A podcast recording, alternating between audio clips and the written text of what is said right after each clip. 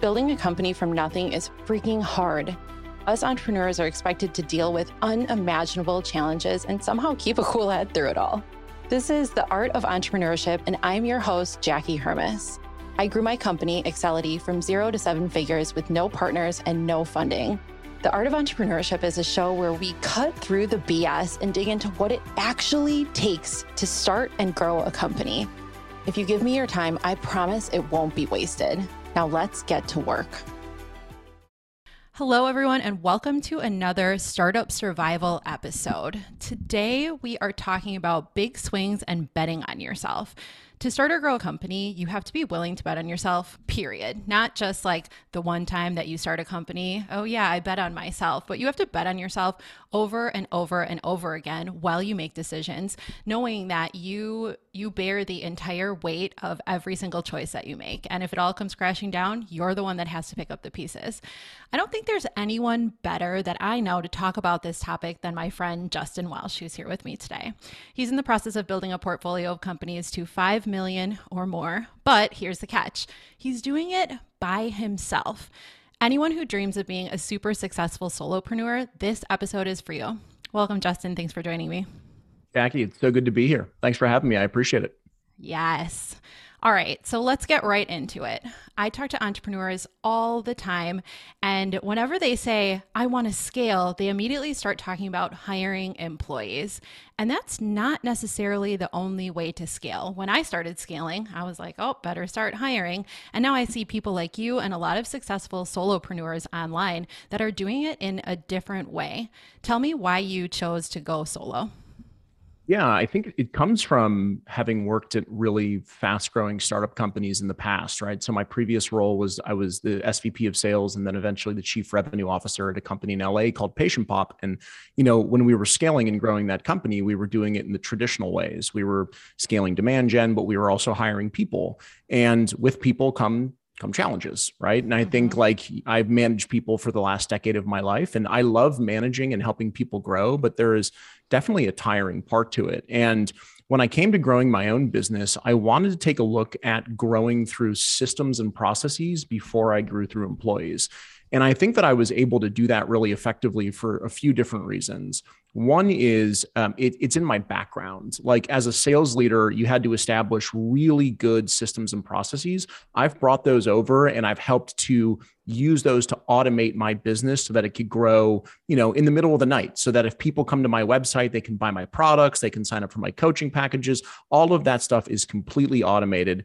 And, and I think the other part of what allows me to do that is sort of how I'm thinking about this which is I don't want to build a billion dollar company. I'm building a lifestyle business. So the more people that I I hire, the further I get away from from achieving that sort of outcome, which is why I keep it really small and lean.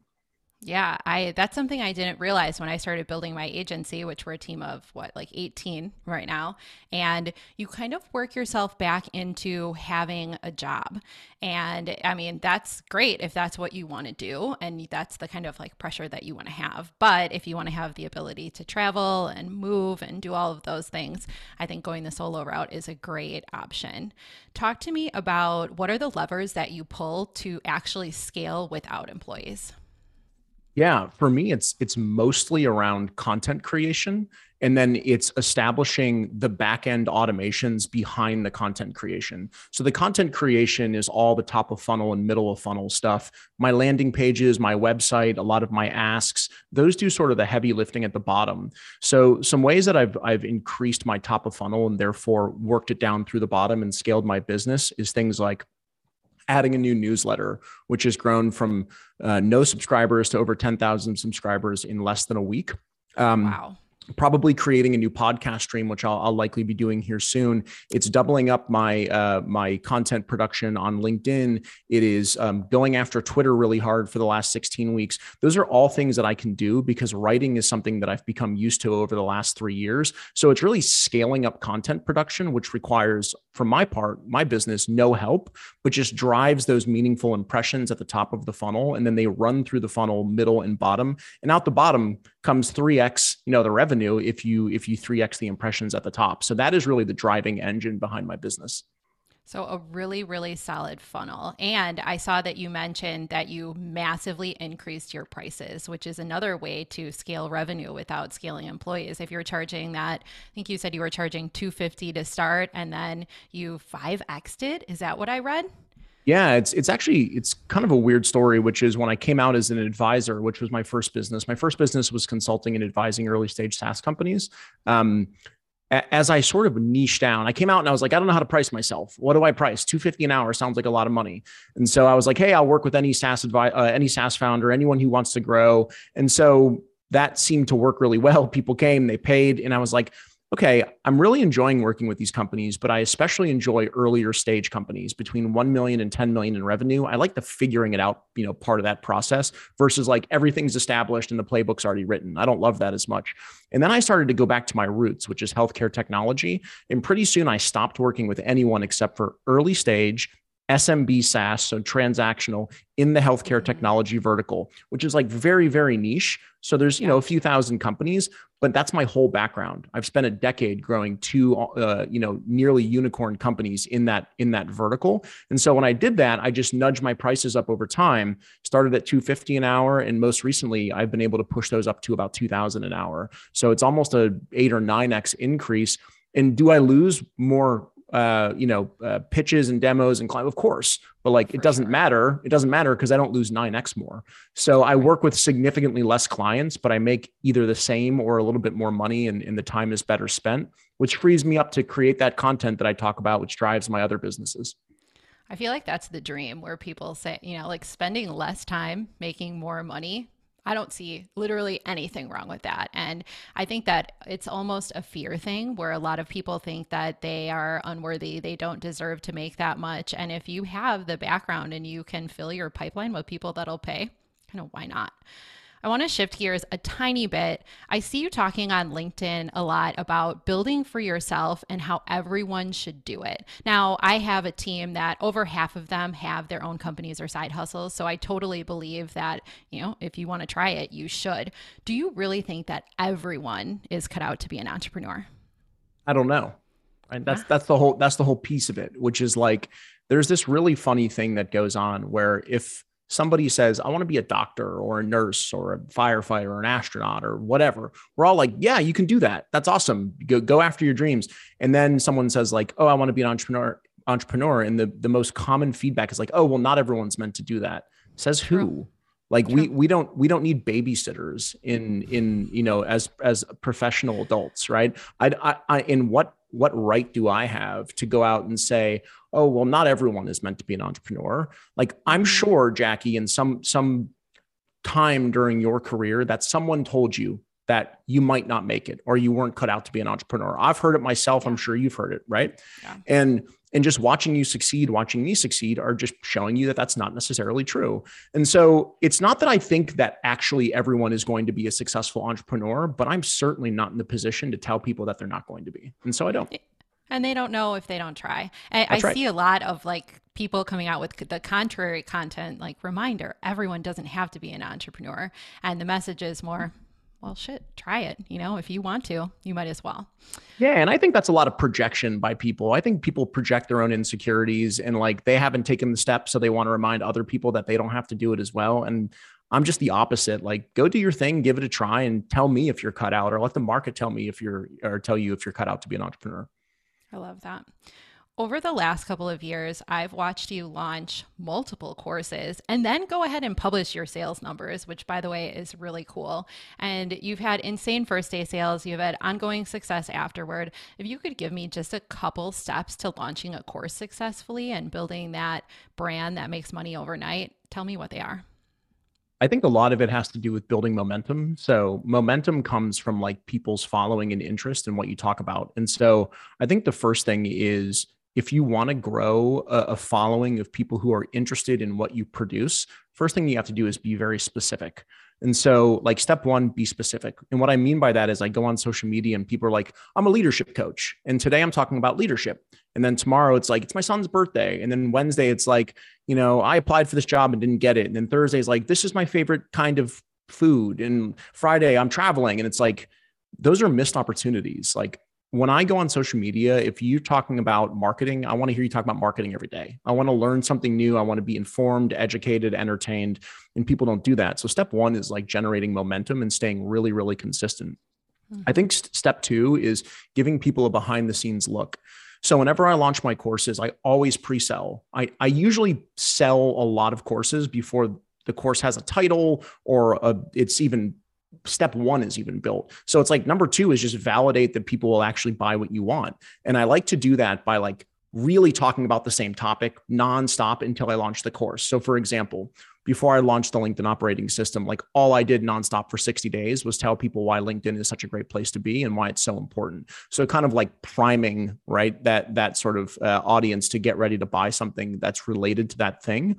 And then I think like cause some FOMO, cause a little, you know, fear of missing out. So big discount, small window, uh, I think makes people really want to get in and make an impulse buy. I'm not a masterclass guy. I don't charge $1,400. I make my products impulse buys. So it's like you might want to buy it, bought it, right? Bought it right on the spot. And I like to yeah. price things that people can make quick decisions. And then I use those discounts to drive urgency and to drive FOMO. And then I think the last thing is to pull the curtains back and share what you're building. So I like to build in public. I like to share as mm-hmm. the slides are being built. I like to share sneak previews of the, uh, you know, the presentation. I like to share the numbers. I like to really I like people to, to feel like they're on a journey. And I think the more that they feel like they're on a journey with you, the more trust you build, the more that they're attached to you as a person, and the more likely they are to say, What the hell? This thing's only $99. Why don't I go ahead and, and support this guy just because I like I like watching what he's building. So those are like the four steps or four four tips I might give people for launching.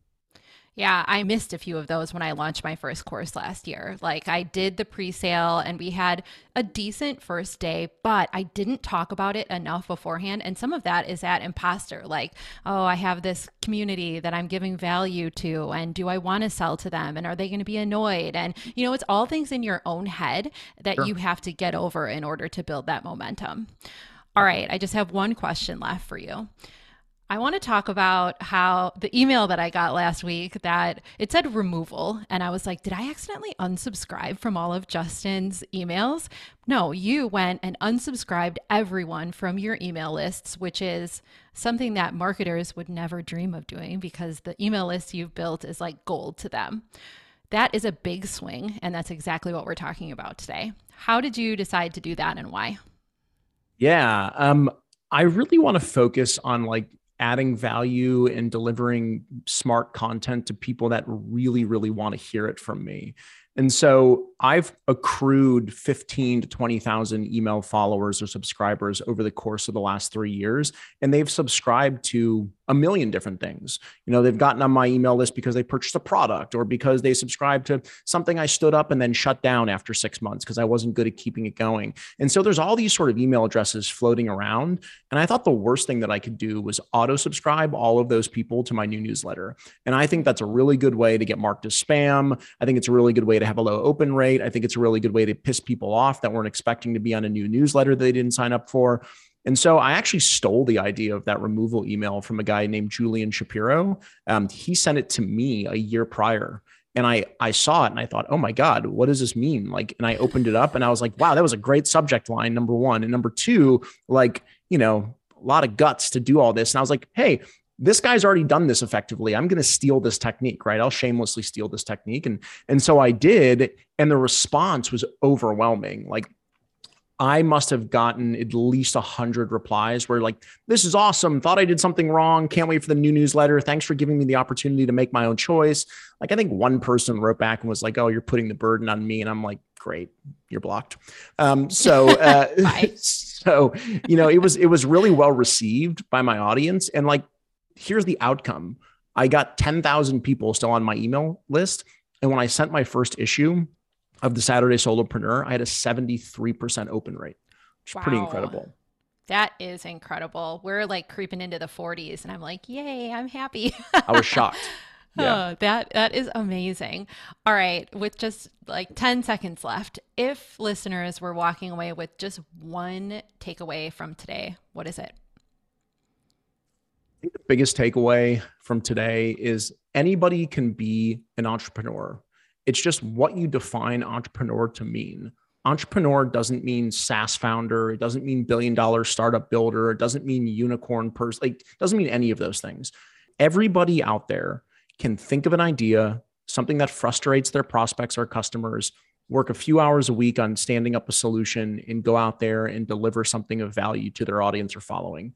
And if you do that, you can make an extra couple hundred, extra couple thousand, maybe extra couple ten thousand dollars to pay your mortgage, pay off your car, take your family on vacation. And so all I want to do is encourage people to think of the most basic and simplistic way that they can get started as a solopreneur or someone with their own side hustle. I love that. I love it. I support it. And I encourage even my employees to do the exact same thing. Nice. All right, Justin, thank you so much for joining me today. And everyone out there listening, if you got value today, and I know you did, I would love for you to just share this episode with one person, only one person that needs to hear this message. And I will see you next time.